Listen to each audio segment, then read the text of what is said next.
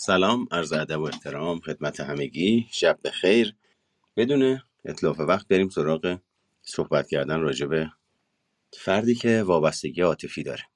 بچه‌ها ببینید، ما می‌خوایم راجع به قواعد و اصولی صحبت بکنیم که وقتی اونها رو به صورت ناخودآگاه از محیط خانواده یاد می‌گیریم یا از محیط اجتماع یاد می‌گیریم و توسط همین محیط‌ها تقویت میشه، تبدیل میشه به الگوهای رفتاری و شخصیتی ما و ما بدون اینکه بدونیم به شکل اتوماتیک یا به تعبیر شناخت درمانی خود آیند زندگیش میکنیم و اصلا هم حواسمون نیست که داریم چی رو زندگی میکنیم، چگونه زندگی میکنیم و چه عواقبی برای ما داره. قطعا زندگی کردن این ساختارها و این چارچوبها برای من و شما منافعی داره که زندگیش میکنیم، اما متاسفانه به علت اینی که زمانی که داریم تصمیم میگیریم طبق این چارچوب‌ها و الگوها زندگی بکنیم، شناخت و عقل درست و حسابی نداریم، چون معمولاً پایه و اساسش در صفر تا هفت سالگی شکل میگیره و بعد تداوم پیدا میکنه. در بزرگسالی طبق اون روش، طبق این قاعده و طبق این قوانین زندگی میکنیم، اما از حوزه آگاهی ما در واقع خارجه که چرا من این گونه زندگی میکنم، کی این سبک زندگی رو تصمیم گرفتم که بهش بپردازم. پس در نتیجه اصطلاحاً در بزرگسالی به شکل اتوماتیک و ناخودآگاهی به این روش ها ادامه میدیم. ببینید، با تبع... با تبعیت از این قواعد و پیام ها دوچار حالتهای مختلفی از قبیل حالتهای روحی و رفتاری و هیجانی میشیم که مجموع اونها رو وابستگی عاطفی میگن.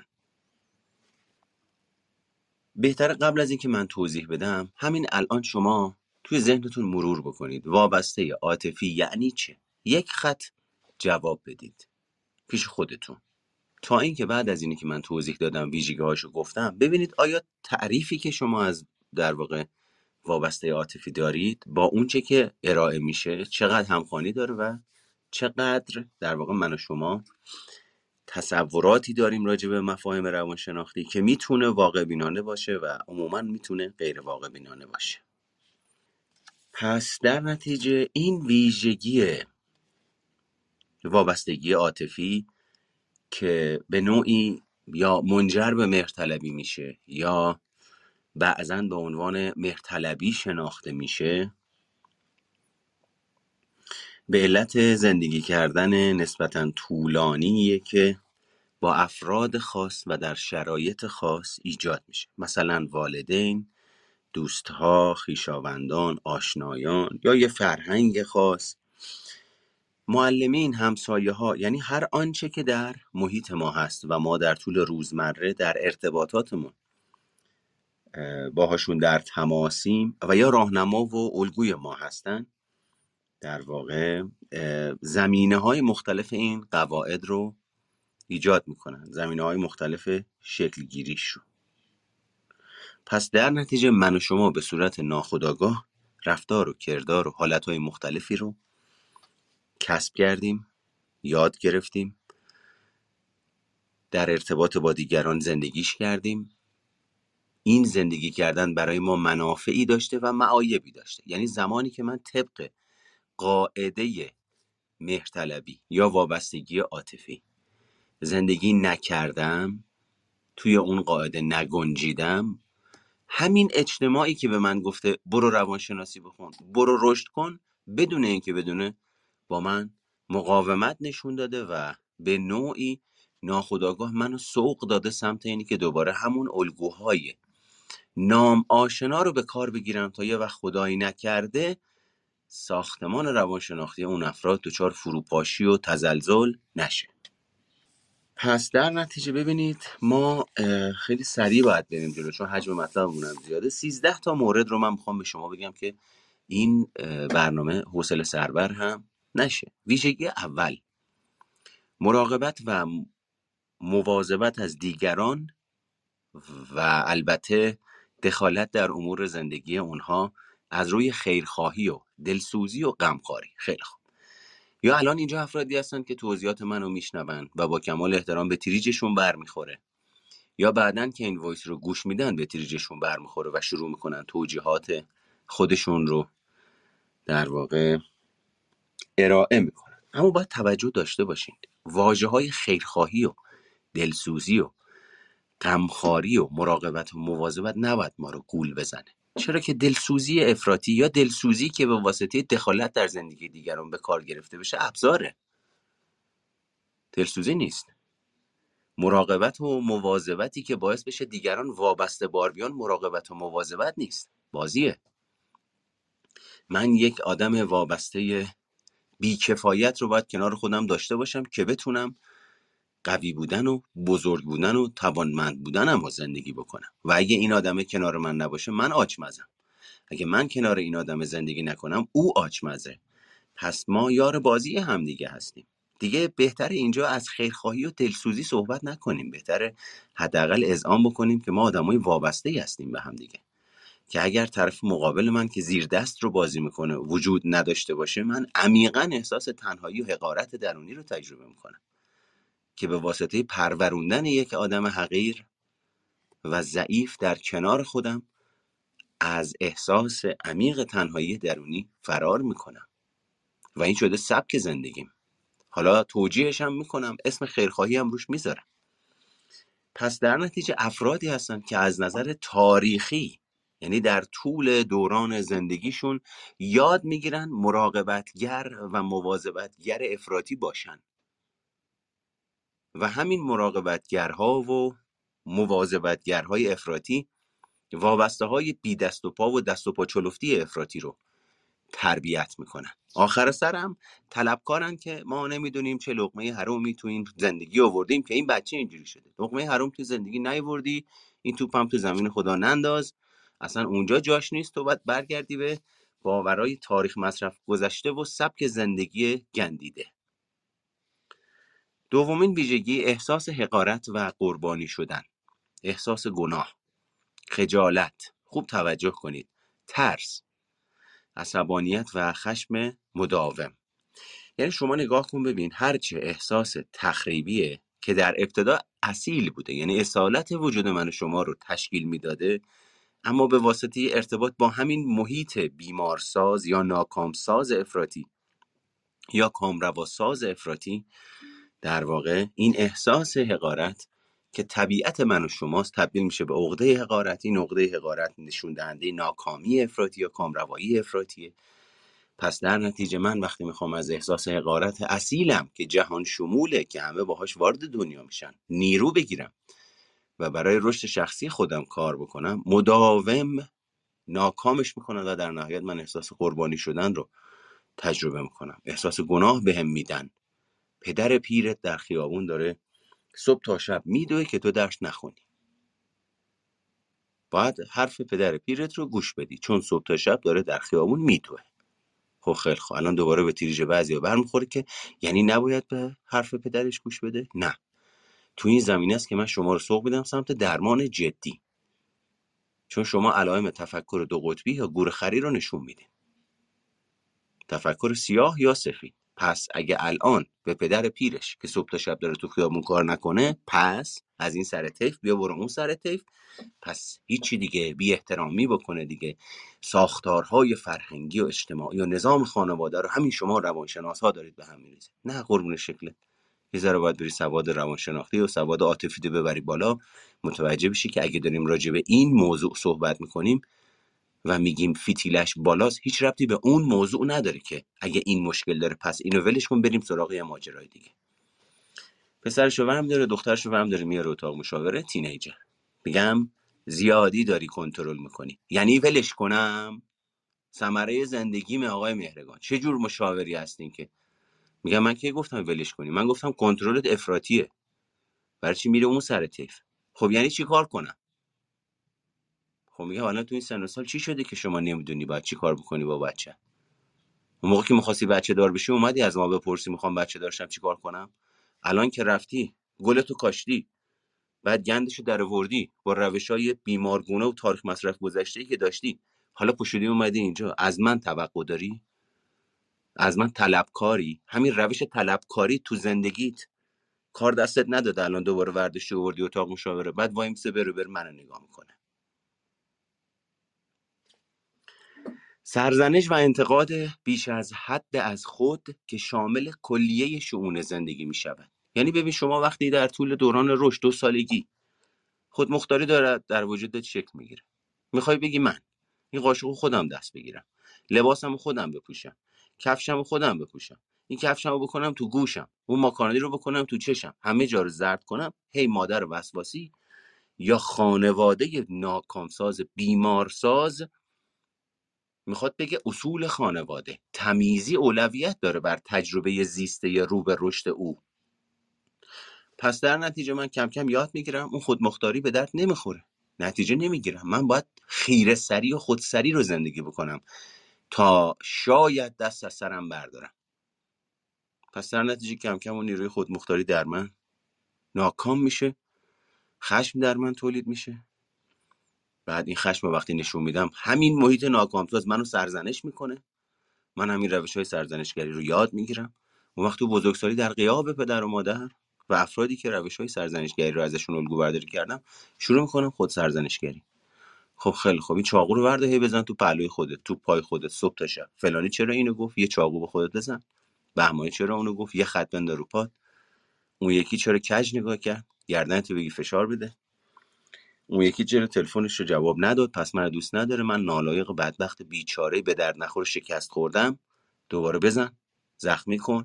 خب خیلی خوب، چند وقت میتونی دووم بیاری؟ باید حالت خوب باشه وقتی اینجوری زندگی میکنی، باید احساس خوبی تجربه بکنی وقتی مداوم از روش‌های تخریبی و تحقیر کننده استفاده میکنی. شماره سوم، تحمیل شرایط و اوضاع نامناسب بر خویشتن. یعنی چی؟ یعنی دلم نمیخواد برم یه جایی، بله میام باهاتون، چشم. میخوام به آدمی بگم نه نه نه بگم کفر میشه، یه وقت خدای نکرده تعارض ایجاد نشه، ناراحتشون نکنم.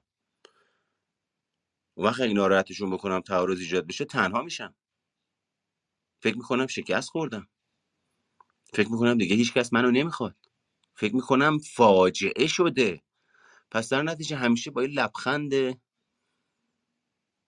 عادت شده خام تلاش میکنم دیگرانو راضی و خوشنود نگه دارم. پس خودمو در شرایطی میذارم که هیچ تصمیمی براش نمیگیرم، هیچ آینده نگری براش نمیکنم، فقط اولویتم اینه که با اون احساسات ناخوشایند درونی مواجه نشم.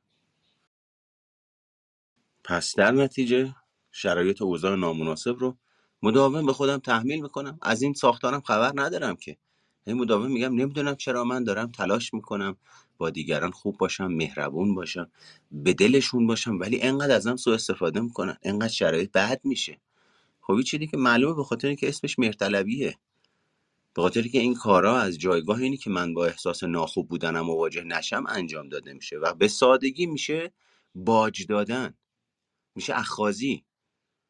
من به تو یک کا... یه چیزی میدم، به تو نه نمیگم، همیشه با تو هستم، به شرط اینکه تنها نمونم، دوستم داشته باشی، همیشه تو هر وضعیتی باشم، منو بپذیری. چهارم، وسواس در تمام زمینه‌های کلی و جزئی زندگی. خیلی خوب، ما امروز میدونیم وقتی راجع به وسواس صحبت میکنیم احتمالاً یه میزانی از احساس نگرانی و تشویش وجود داره. نگرانی و تشویش به کار گرفته میشه که اضطراب و بکاهه. خیلی خوب، حالا راجع به چی حرف بزنیم؟ پس برای نگران اندیشی نیازمند موضوعات مختلف هستیم. موضوع مختلف از کجا بیاریم؟ کار ندارم که، من یه زن خانه‌دارم، چیکار کنم؟ حالا اگه نگین موضوع جنسیتی کردید من الان فرقی برام نمیکنه، مرد یا زن. این الگوی شخصیتی که به کار گرفته میشه برای من مطرحه. اون وقت چی میشه؟ کم کم با خودمون میایم میبینیم این نیروی نگرانی و اضطراب رو موضوع براش پیدا می‌کنیم. بچه فلانی رو دیدی؟ خود فلانی رو دیدی؟ الان رفته اینجوری کرده، دیدی چه جوری با با زنش برخورد میکنه؟ اون رو دیدی رفته این کارو کرد. غیبت، پرحرفی، وراجی. اون وقت موقع که راجع به اینا صحبت میکنی به تریجشون برمیخوره. که شما روانشناسی، این چه مدل صحبت کردن چه ربطی داره؟ من روانشناس باشم من نباشم، وراجی ذاتش وراجیه، فرار ذاتش فراره، اجتناب ذاتش فرار اجتناب. حالا چه شما خوشت بیاد چه شما خوشت نیاد، از اساس هم ملاک ما خوشایند شما نیست، ملاک ما رشد شماست، توسعه شماست، که حتما رشد و توسعه با میزان قابل توجهی از درد همراه. مراقب اعمال و رفتار دیگران بودن، کنترلگری افراطی، یعنی معطوف کردن نگاه به بیرون از خود به نوعی پروژکت و سبک زندگی شدن. فلانی چرا اینو گفت، اون چرا اینجوری کردین، چرا کجه، اون چرا راسته، چرا الان گفتی اومدی، چرا اون موقع زنگ دادم جواب ندادی، چون جواب ندادی منو دوست نداری، چون منو به رستوران گرون نبردی پس یعنی یه مشکلی وجود داره، چرا جواب مامانتو ندادی، برای چی جواب مامانمو بدم، اون مشکل تو اونه، نه تو اگه منو دوست داشته باشی جواب مامانتو میدی. بعد اون وقت بازی‌های روانی شکل میگیره، مثلث سازی شکل میگیره، میریم تو نقش ناجی و زجرنده و قربانی. حالا هی باید بچرخی تو این سه تا نقش، هی دست و پا بزنی. پس در نتیجه در نهایت به خودت میای میبینی تمرکزت رو مسائل و مشکلات دیگرانه. تو چه وضعیتی؟ تو وضعیتی که زمان داره میگذره. مثلا حواست هست داری چی کار میکنی؟ این زمان یه جوری داری زندگی میکنی که انگار بی نهایت زمان داری، همه کار توانی، خداگونه. نه به این فکر میکنی که زمانم داره میره، این زمانمو چجوری دارم سازماندهی میکنم، بیست و چهار ساعت زمان دارم صبح تا شب و این زمان یه روزی به پایان میرسه. اصلا به این فکر میکنی که شصت سالگی هفتاد سالگی چه شکلی آدمی هستی با این سبکی که داری زندگی میکنی؟ کجا داری میری؟ تاش قراره چی بشه؟ یعنی بعضی موقع بد نیست بشینی فکر بکنی بگی شصت سالگی من با این سبک زندگی که الان دارم چه جور آدمی هستم. بر نمیگردم نگاه کنم ببینم حواس خودم رو پرت کردم به موضوعهای مختلف و سبک و چیپ و به درد نخور، که میتونستم این زمان سازماندهی بکنم برای ایجاد نتایج بهتر، کیفیت بهتر، روابط بهتر، صمیمیت. نه خدایی نکرده من یه وقت نباید بلرزم از اضطراب، چون اگه اضطراب بگیرم بلد نیستم مدیریتش بکنم. پس بهتره همون روش های کهنه خودم رو به کار بگیرم، با یه دیگه از ما گذشته هم ماله رو بکشم روش.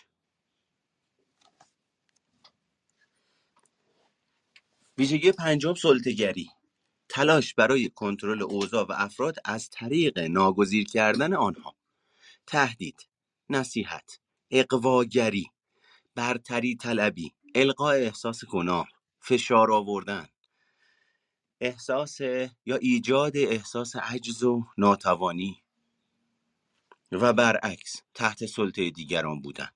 خب خیلی خوب تو نگاه کن ببین مجموعه از این روش‌ها که بذاری کنار هم دیگه، معطوفش که بکنی به دیگران میشه سلطه‌گری، معطوفش که بکنی به خودت میشه انفعال. هر چی تو بگی میگم چشم، هر جا تو بگی میگم باشه، فقط تنها نمونم، فقط مجبور نشم بر نگردم تو اون خونه‌ای که ازش فرار کردم، با ازدواج ازش فرار کردم، پس از چاله در اومدم افتادم تو چاه، دیگه بر نگردم تو اون خونه، ولی تو هر بلایی دلت میخواد سر من بیار، هر جور دلت میخواد با من رفتار کن، نه بد نمیگم، حد و مرز بر خودم نمیشناسم و رعایت نمیکنم.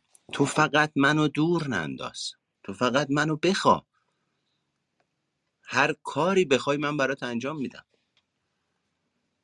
ویژگی ششم، انکار، که اصلا خودش یه ساختار روانشناختیه که ساعتها میشه راجبش حرف زد.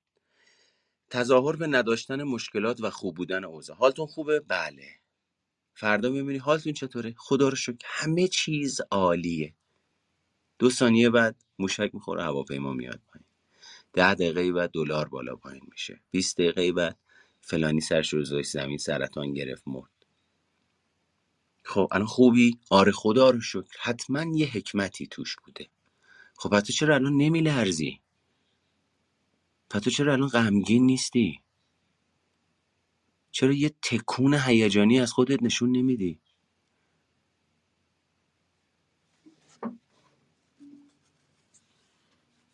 خب وقتی اینجوری زندگی میکنی معلومه در تداوم این مدل زندگی کردن که همیشه انکارش میکنی، بعد از یه مدت احساس ابهام و گیجی نمیکنی؟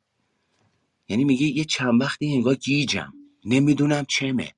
خب اینا نتیجه اون موقعیه که هرچی بهت میگن حالت خوبه میگی بله خوبم، خدا رو شکر یه حکمتی توشه، همه چی رو میفرسته تو زمین خدا، اونم واسه اون مولا داره نگاهت میکنه ببینه تا کی میخوای خودتو بزنی و خواب.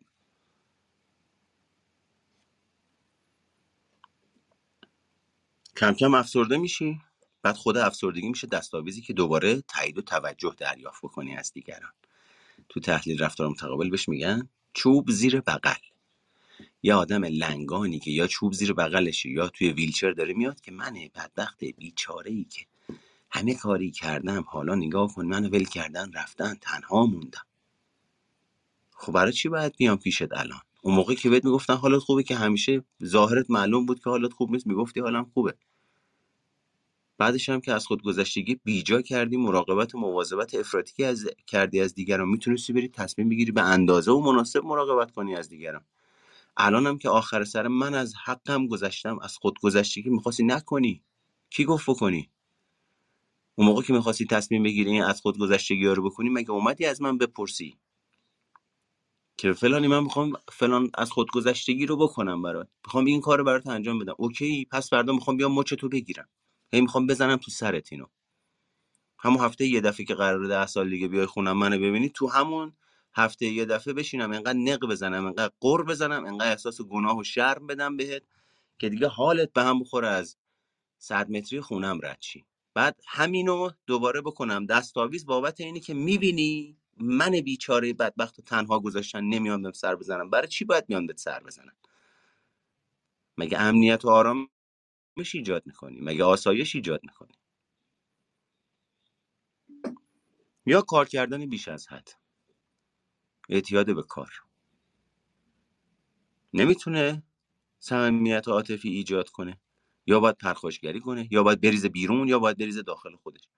در نتیجه چون من نمیتونم صمیمیت عاطفی ایجاد بکنم، زمانم رو سازماندهی میکنم برای کار کردن. صبح تا شب باباتون داره تو خیابون کار میکنه، نه قربون شکلتون، صبح تا شب داره از خونه فرار میکنه. و توجه داشته باشیم که همه رو با هم جمع نمیبندم. من قصدم این نیست که بگم هر کسی که صبح تا شب تو خیابون کار میکنه داره از خونه فرار میکنه. مشخصا راجع به ویژگی افراد وابسته با وابستگی عاطفی داریم صحبت میکنیم. دروغ گفتن به خود، همون انکار دیگه، باور کردن دروغ‌های دیگران.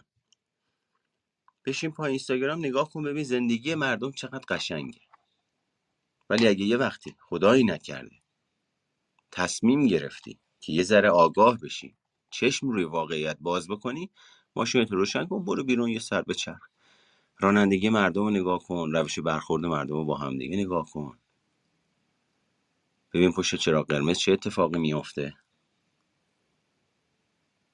بعد اون وقت متوجه میشی که فرق بین اینستاگرام با زندگی واقعی چیه. در نهایت هم احساس پریشانی و شگفت آشفتگی. پس در نتیجه میبینی یواش یواش سرمایه گذاری روانشناختی میکنیم که آشفته بشیم. این آدم بلند میشه میاد دو تا مشاور، آقای مرگا حالم خوب نیست، آقای مشاور، آقای روانشناس حالم خوب نیست، آشفتم، چیکار کنم؟ یه چیزی بگو سریع حالم خوب شه من برم دنبال زندگی. خب بشین ما هم صحبت کنیم، یه ده جلسه باید بیای. نه دیگه ده جلسه، میدونی من خیلی کار دارم. آره رئیس جمهوری آخه، به خاطر همون الان به خاطر خودت که بخوای بیای بشینی چهار کلام حرف بزنی از کارا و زندگیت عقب میمونی، کار مملکت میفته عقب. پس در نتیجه باید دوباره تلک تلک بدوی بری همون روش‌های قدیمی رو زندگی کنی. تو این شرایط باید با شما خداحافظی کرد، تشریف ببرین. هر موقع تصمیم داشتین بشینید توی الگوهای رفتاری و فکری زندگیتون و رابطه‌ای زندگیتون تغییر ایجاد بکنید، تشریف بیارید، با کمال میل در خدمتتون خواهیم بود. چقدر سخت میگیرید آقای مهرگان، مگر روانشناسی حالا دیگه میخوایم چهار کلام با هم دیگه حرف بزنیم؟ آره دیگه، بهتره بری یکی رو پیدا کنی که طبق همین میلی که داری یا طبق همین باوری که داری این باورت رو تأمین کنه. سخت میگیرید آقای مهرگان، چرا اینجوری میگید؟ حالا من من چی گفتم؟ هیچی، دارم بهت میگم دیگه. میگم اگه اینجوری رفتار میکنی با خودت و با دیگران زندگیت، آیا خانواده از دست عصبانی نیستن؟ والا چه عرض کنم، چرا یه مقداری هستن. آها، تا حالا به این فکر کردی که این به همین مدل توجیهی که داری منم توجیه میکنی ربط داشته باشه؟ نه والا، حقیقتش باشه. حالا تشریف ببرین انشالله. با پای خودتون که نیومدیم، به زور اومدیم. هر موقع تصمیم گرفتی بیا بشینی، اون وقت بیا با هم دیگه صحبت میکنیم. شماره هفتم، وابستگی. عدم احساس خوشحالی و رضایت و آرامش درونی. در به در دنبال خوشبختی گشتن. خوشبختی رو باید پیدا کنم. خوشبختی در قاموس زندگی این آدم‌ها فراریه. اینا هم کاشفن. باید برن بشینن خوشبختی و موفقیت رو پیدا کنن. بعد تو پول پیداش میکنن، تو شهرت پیداش میکنن، تو فالوور زیاد پیداش میکنن، توی لیپوساکشن پیداش میکنن، تو اینی که نمیدونم آمپول بزنن توی لب و لوچه و سر و صورتشون که در واقع موفق خودشون رو نشون بدن، متفاوت خودشون رو نشون بدن، خاص خودشون رو نشون بدن، که همه اینا نشون دهنده عدم علاقه عمیق به خویشتنه و تحمل زور و اجحاف به خاطر جلب محبت دیگران. برم عمل کنم که بیام توی اینستاگرام نشون بدم خیلی آدم خاصیم. حرف نزنم، حرف دلمو نزنم، واقعیتو نگم که خدایی نکرد یه وقت وجهی رو که سالها رو سرمایه گذاری کردم از دست ندم، آدما با واقعیت وجودی من مواجه نشن. شماره هشتم، نداشتن صراحت، که متاسفانه همین افرادی که داریم راجبشون صحبت میکنیم وقتی صحبت از صراحت میشه احتمالاً یکی از ویژگی‌هایی که از خودشون نشون میدن، آی میرکو من آدم رکی هستم ها، اصلاً اینجوری نیست که صراحت نداشته باشم. خب قربون شکرت، بهتر ادامه ندی، چون همینی که میگی من آدم رکی هستم یعنی داری نشون نمیدی و نمیدونی فاصله هست بین صراحت و رک بودن. رک بودن یعنی بدون ادب و احترام، فقط چون یه چیزی درسته پس حق با منه میگمش، میخواد خوشت بیاد میخواد خوشت نیاد. اما صراحت یا شفافیت یعنی من در نظر بگیرم چه میخواهم بگویم، چرا میخواهم بگویم، به کی میخواهم بگویم، چگونه باید بگویم، با چه حدت و شدتی بگویم، طرف مقابل در چه وضعیتیه، آمادگی شنیدنشو داره، موقعیت موقعیت مناسبی که اصلا راجع به این موضوعیت صحبت بکنیم. اینا رو من در نظر میگیرم، بعد تعدیل شده و پردازش شده راجع به صحبت میکنم. اما رک بودن درسته دیگه، چون درسته همه باید انجامش بدن، خوشت نمیاد نیاد، دنیا اینجوری کار میکنه. خب دیگه تکلیفت روشنه دیگه، احتمالاً تنها خواهی ماند به زودی. منظور خودتو بیان نکنی، ابراز وجود نکنی. معمولاً افرادی که صراحت ندارن کارشون به جایی میرسه که تهدید و سرزنش میکنن. چرا؟ چون انقدر تو خودش ریخته، دم نزده، انفعال به خرج داده، حالا میره اون سایت سرزنش، برون ریزی، درون فکنی و برون فکنی، برون ریزی. اینجا یعنی بلوغی وجود نداره.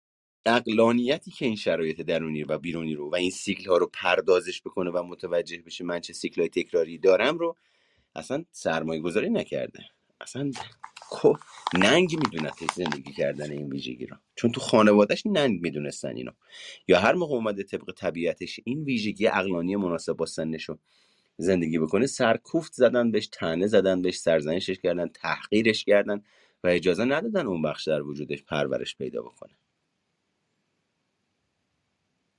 اینا یا یه دفعه‌ای از خود گذشته افراطیان، یا میرن اون سر طیف از دیگر گذشته افراطی میشن، یعنی یا مهرطلب یا خودشیفته، یا مهرطلب یا خودشیفته. یعنی یه مدتی یا همه تقصیرها رو میندازن گردن خودشون، یا یه مدتی همه تقصیرها گردن دیگران. من یه مشکلی دارم آقای مهرگان، حتما دیگه بهتره برم بگردم ببینم این پارتنر من یا شوهر من که یه آدم معتاد بیکاره پرخاشگره با حقارت درونیت که چی کارش بکنی. مرتباً شکایت و سرزنش، مرتباً گیر دادن به در و دیوار، مرتب غر زدن، وقتی هم باش صحبت میکنی اوضاع بد میشه، بهش بر میخوره، احترامش رو نادیده گرفتی. صبح تا شب بشینه سنباده بزنه رو مغزت، بعد که بهش بگی نکن داری اعصابمون رو به هم میریزی، تازه دست پیش هم بگیری که پس نیفته. سالم این آدم؟ دهم، عدم اعتماد به خود و دیگران. این آدما نه به احساساتشون اعتماد دارن، نه تصمیماتشون اعتماد دارن. یعنی چی؟ یعنی خود اتکایی و خود کارآمدی ندارن. یعنی احتمالاً برخی از این افراد میزان قابل توجهی از شک، شرم و مشخصاً تردید در وجودشون حالتی مزمن پیدا کرده. از همین شک، شرم، تردید مزمنه که نگاهشون رو معطوف میکنن به زندگی دیگران. چرا؟ چون من راجع به تصمیم گیری در مورد زندگی خودم شک و تردید دارم. انجام بدم، انجام ندم، درسته، غلطه، اگه درست انجام ندادم چی؟ همون ترس از سرزنشی که با روش سرزنش روی دیگران فرافکن میکنم تو وجود خودم غالبه. پس در نتیجه این شک و تردید درونی رو نادیده میگیرم، نگاه هم معطوف میکنم به زندگی دیگران. اونایی که شک و تردیدشون رو دارن باش چالش میکنن و دست به عمل میزنن، اونا میشن برانگیزان برای من. اونا باعث میشن منی که نشستم یه جا و از شرم و تردیدم فاصله میگیرم به واسطه پروژکت کردن، اونا باعث میشن من احساس عقب ماندگی بکنم.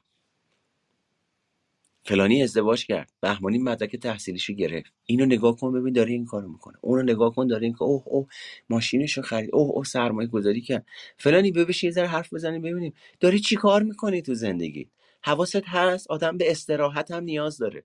حالا چی شد؟ یهو تو تا دیروز جواب تلفن ما رو نمیدادی، الان بعد از اینکه جواب تلفن ما دادی خیرخواه من شدی؟ استراحت باید بکنیم؟ نه، این استراحت نیست، این ناخودآگاهته که میخواد به عنوان یک بازدارنده عمل بکنه. چون وقتی من بلند میشم مسائل زندگیمو پیگیری میکنم، نتیجه ایجاد میکنم، برای تویی که عمیقاً و احساس مزمن حقارت رو تجربه میکنی حال بدی میاره. تو کلی سرمایه گذاری روانشناختی کردی که این حال بدی نیاد تو آگاهیت. حالا یه آدم یا مجموعه از آدما بلند میشن زندگیشونه که میخوان ایجاد بکنن، کل سرمایه گذاری روانشناختی دچار فروپاشی میشه. به خاطر همینه که چوب لای چرخ دیگران میذاری، میخوای سر به تن دیگران نباشه، حالشون رو باید بد بکنی تا حالت خوب باشه. چون خودت نه بلدی حال خودت رو خوب بکنی، نه تمایل داری، نه دست درخواست دراز میکنی. چون درخواست کردن برای تو شرمه. من خودم میدونم، من برم از فلانی، من برم از بهمانی. آره مگه تو کی هستی؟ تافته جدا بافته ای؟ یه آدم خود بزرگ منش. یازدهم، عصبانیت، خشم.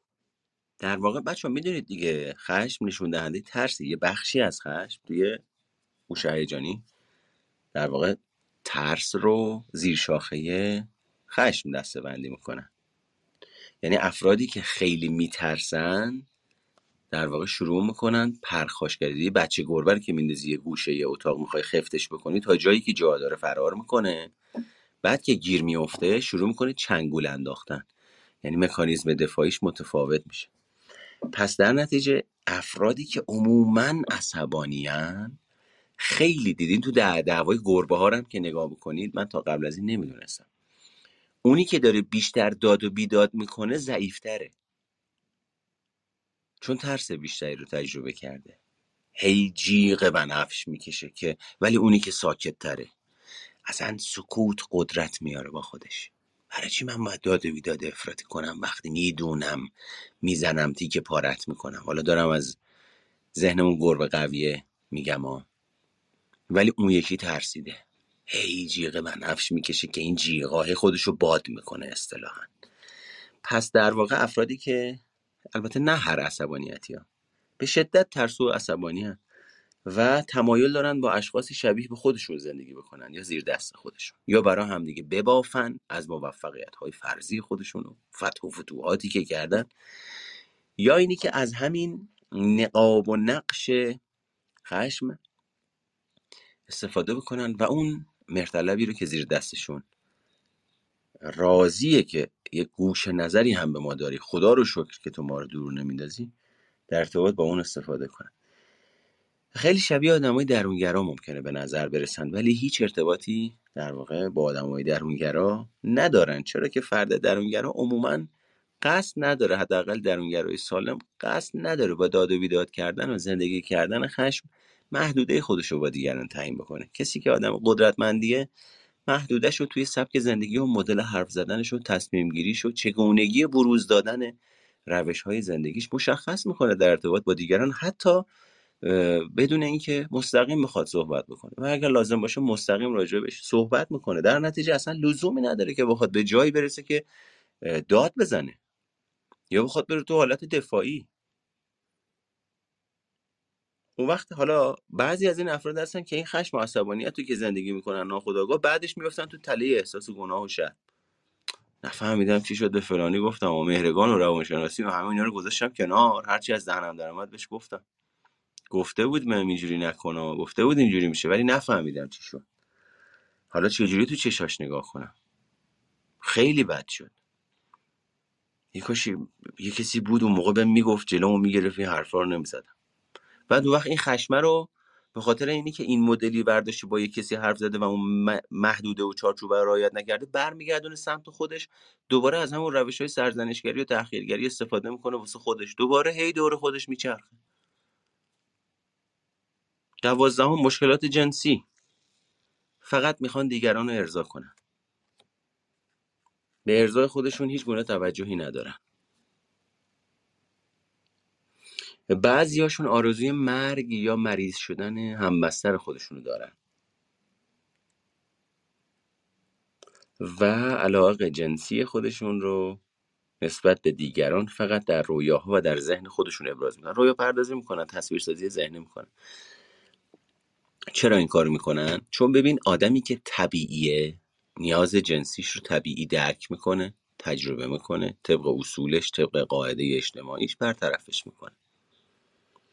اما آدمی که اینقدر درگیر حقارت درونی و مراقبت و مواظبت افراطی و چارچوبای بیمارگونه و تهدید و سرزنش و نصیحت و اغواگری و برتری طلبی و وابستگی و اعتیاد به کار و همه ایناست، آدم طبیعی و نرمالی نیست، آدم غیر طبیعیه. پس در نتیجه نمیتونه ارگانیک خودشو زندگی بکنه، روان بودن خودشو زندگی بکنه، طبیعت خودش رو نمیتونه زندگی بکنه.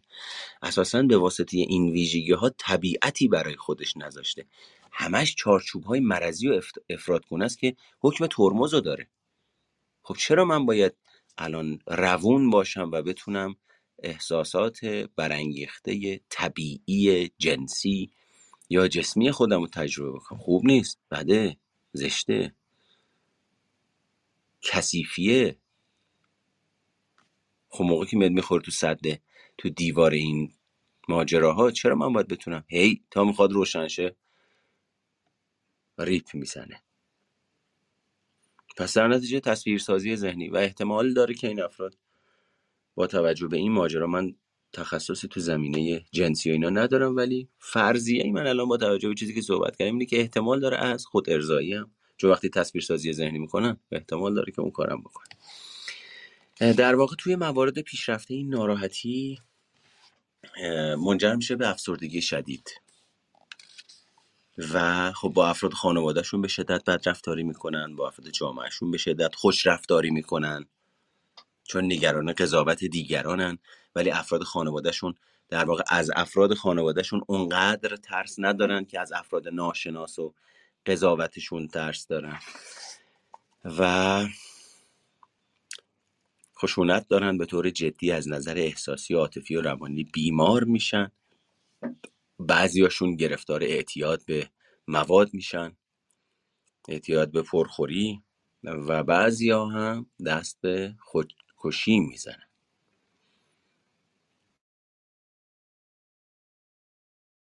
درمانش چیه؟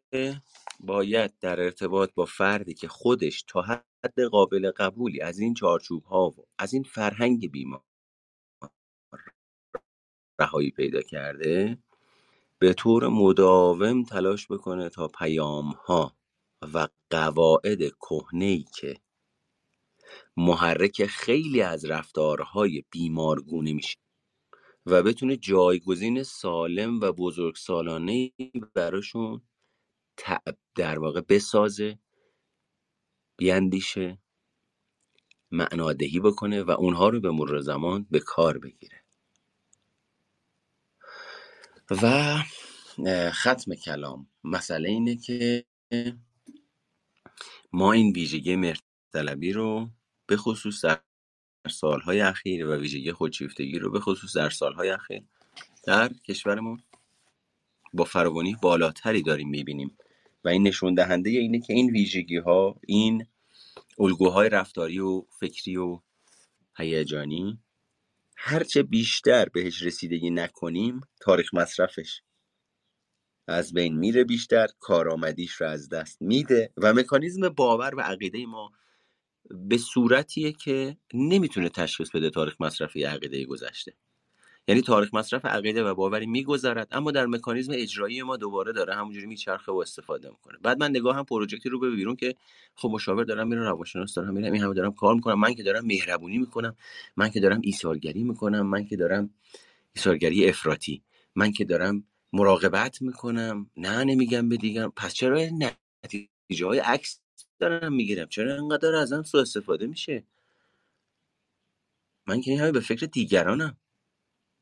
خب خیلی خوب، هیچ وقت هم این باوره به خاطر ساختار و ویژگی که داره به خودش شک نمیکنه این باوره، پس در نتیجه مدام دور خودش میشه، هی کنده‌تر میشه، هی نشخوار میشه، هی نشخوار میشه، هی نشخوار میشه، هی فضولات تولید میکنه، هی فضولات تولید میکنه و فرد در نهایت به شکل اضطراب‌های افراطی و افسردگی‌های افراطی تجربه بهش میکنه.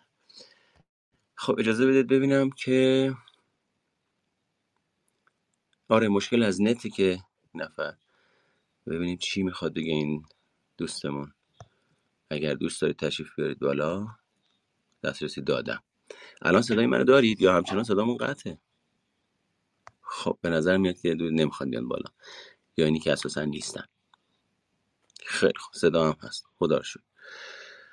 اینم از این. خلاصه که باید خیلی حواسمون باشه تو این دور زمونه به الگوهای ناکارآمدمون. بر ترتیب این الگوها، باورها و عقاید یه زمانی پایه‌گذاری شدن در خانواده، در جامعه، به کارش گرفتیم و میگیریم و باید همیشه هر لحظه حواسمون باشه که این تاریخ مصرفش میگذره. مثل ماشینی میمونه که وقتی روغنش رو تعویض میکنی یه بازه زمانی داره، وقتی تاریخ مصرفش بگذره تا یه زمانی میتونی باز دوباره تو اون تاریخ مصرف گذشتگی از اون روغن سوخته استفاده بکنی، ولی به مرور فرسایش ایجاد میکنه و باعث آسیب جدی به ساختار موتور میشه. اون وقت وقتی آسیب جدی به ساختار موتور وارد شد باید موتور رو ببرید تشریف ببرید بخوابونید. اون وقتی که دیگه تعمیرم که بشود دیگه مثل روز اولش باکره نیست، بکریت روز اول نداره. باید اون وقت با اون آسیب تا آخر عمرت زندگی بکنی. پس خیلی بهتره که از ایجاد خیلی از مسائل پیشگیری بکنی قبل از این که اتفاق بیفته و مرحله آسیب و درمان برسه. اما ما جامعه‌ای هستیم که درش هشتاد درصد سرمایه گذاری ها بر روی درمان و بیست درصد بر روی پیشگیری گذاشته می شود، در صورتی که باید برعکس باشه. خارج از کشور تو کشورهای دیگه هشتاد درصد سرمایه گذاری ها بر روی پیشگیریه و بیست درصد بر روی درمان. حالا شما حسابشو بکن ببین دیگه ما داریم کدوم وری میریم. به خاطر همینه که شما باید خودت به فکر خودت باشی و شرایطت رو پیش ببری. اینم از این. خدمت شما عرضم که بیست و دوم تیر ماه هزار و چهارصد و دو روزهای پنج شنبه از ساعت چهار تا هفت دوره مقدماتی تحلیل رفتار متقابل رو شروع خواهیم کرد در مرکز توانبخشی سیمرغ شفابخش نریمان در برج آناهیت سمت شرق تهران به صورت حضوری و آنلاین همزمان. فکر میکنم دوره چهلم یا پنجاهمی باشه که داریم برگزارش میکنیم. سرفصلای این دوره از مفهوم شخصیت شروع میشه. یه مقداری روانشناسی رشد رو کار میکنیم. عوامل مؤثر بر شکل گیری شخصیت رو باز میکنیم. و در واقع راجع به من والد، من بالغ و من کودک معروف صحبت میکنیم، البته علمی، کاربردی، طبق اشل انجمن بین‌المللی تحلیل رفتار متقابل که یعنی هر جایی تشریف ببرید این سرفصل‌ها باید درس داده بشود. حالا ممکنه یه ذره ایرانیزش بکنیم، روانشناسی رشد شخصیت بزنیم تنگش، اما اون ساختار اصلی سر جاش. تست شخصیت شناسی با تحلیل رفتار متقابل رو پر خواهید کرد، تیپ شخصیتیتون در میاد، با ویژگی‌هاش آشنا خواهید شد و بعدش میریم سراغ ساختمان شخصیت. اینکه آقا این اتاقی که من توش نشستم چراغش روشنه، چه ویژگی‌هایی داره؟ آیا اتاق‌هایی در ساختمان شخصیت من هست که من منع شده باشم از رفتن به اون اتاق‌ها؟ یعنی پس ذهنم میدونم یه جایی در وجود من هست که باید بهش سر بزنم، ولی مداوم می‌خورم تو دیوار باید اندیشی که اونجا منطقه در واقع ممنوع است.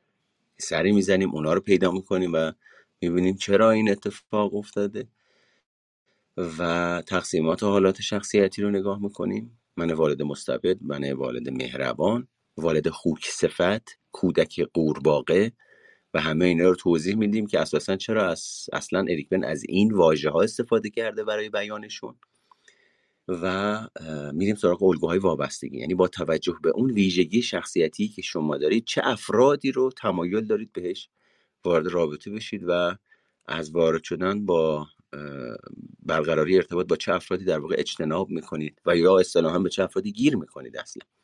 و در نهایت میریم سراغ دو مفهوم بسیار مهم، یکی به نام بزرگسال سالم از تحلیل از نگاه رویکرد تحلیل رفتار متقابل چه کسیه و چه اتفاقی برای فرد میفته که به او گفته می شود بزرگسال سالم، چه کارهایی انجام میده، چه چیزهایی رو در نظر میگیره و نهایتا سرفصل نوازش ها که لزوما به معنای لمس کردن دیگری نیست، روش های تایید طلبی منفی و مثبت و و اینجور مسائل. این میشه هشت جلسه سه ساعته که هر هفته برگزار میشه، هفته یک جلسه. صدای کارگاه هم ضبط میشه بعدا در کانال مربوط به کلاس در اختیار بچه‌هایی که در این دوره شرکت میکنن قرار میگیره. اگر تمایل داشتید که در این کارگاه شرکت بکنید میتونید یا اینجا به من پیام بدید یا به شماره صفر نه صفر دو دویست پنجاه بیست و یک به واتساپش پیام بدید یا زنگ بزنید. بسیار خوب آقای فرهاد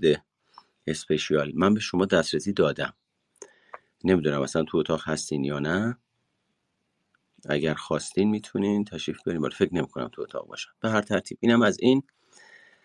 امیدوارم که مطالب این اتاق براتون مفید بوده باشه و کارآمد باشه. لطفاً به کارش بگیرید. احتمالاً تا بعد از اینی که وایسش در بیاد میذارمش تو کانال تلگرام. این کانالی که بالا سر من میبینید در واقع کانال دپارتمان مشاوره و راهنمایی سایکو کلابه که زیر چتر مرکز توانبخش سیمرغ شفابخش نریمان فعالیت میکنه و بنده هم مدیر این دپارتمان هستم، مشاوره و راهنمایی. در نتیجه اگه دوست داشتید میتونید عضو این کانال تلگرام باشید. برنامه‌ها درش اطلاع رسانی میشه، محتوایی در طول روز درش گذاشته میشه که میتونه به ذهنیت شما خوراک لازم و کارآمد رو بده و خیالتون راحت باشه این خوراک خوراک زرد نیست، از منابع و رفرنس‌های دانشگاهی و موثق و تحقیق شده در واقع استخراج میشه و در اختیار شما قرار داده میشه. پس توی این کانال هم میتونید باشید. پادکست سایکوپاد هم که دیگه تو همه برنامه‌ها گفتم، هم میتونید سرچش بکنید، هم به اصطلاح کانالش رو عضوش بشید یا اینی که توی کست باکس سرچ بکنید پادکست روانشناسی سایکوپاد و اونجا فکر میکنم بالغ بر شصت هفتاد تا اپیزود گفته شده. همین جدیدن اپیزود جدیدی رو گفتم به نام منیت زخمی که خودم خیلی این اپیزود دوست دارم به خاطر اینکه دقیقاً راجع به ذهنیت و من من و ما صحبت کردیم و خیلی میتونه موثر باشه. خیلی خوب، امیدوارم که براتون موثر و مفید واقع شده باشه. محمد مهرگان صحبت می‌کرد، کارشناس ارشد مشاوره خانواده از سال نود که در این زمینه فعال هستم. بسیار خب، بریم تا ببینیم انشالله به امید خدا چی پیش میاد. امیدوارم توی دوره ببینمتون. آها راستی یه دوره سخنوری هم داریم که به زودی برگزار میشه، یک روزه. که کسی هست که بخواد روی صداش سرمایه گذاری بکنه، حرف زدن درست رو یاد بگیره، چارچوب ساختار یاد بگیره، طیف صدا رو یاد بگیره و یه مقدار روی اعتماد به نفسش کار بکنه، میتونه توی این کارگاه هم شرکت بکنه. اینم هم راهش همون راهایی که گفتم. انشالله که ببینیمتون اونجا تا اتاق دیگه که توی کلاب هاوس برگزار میکنیم. شب همگی خوش.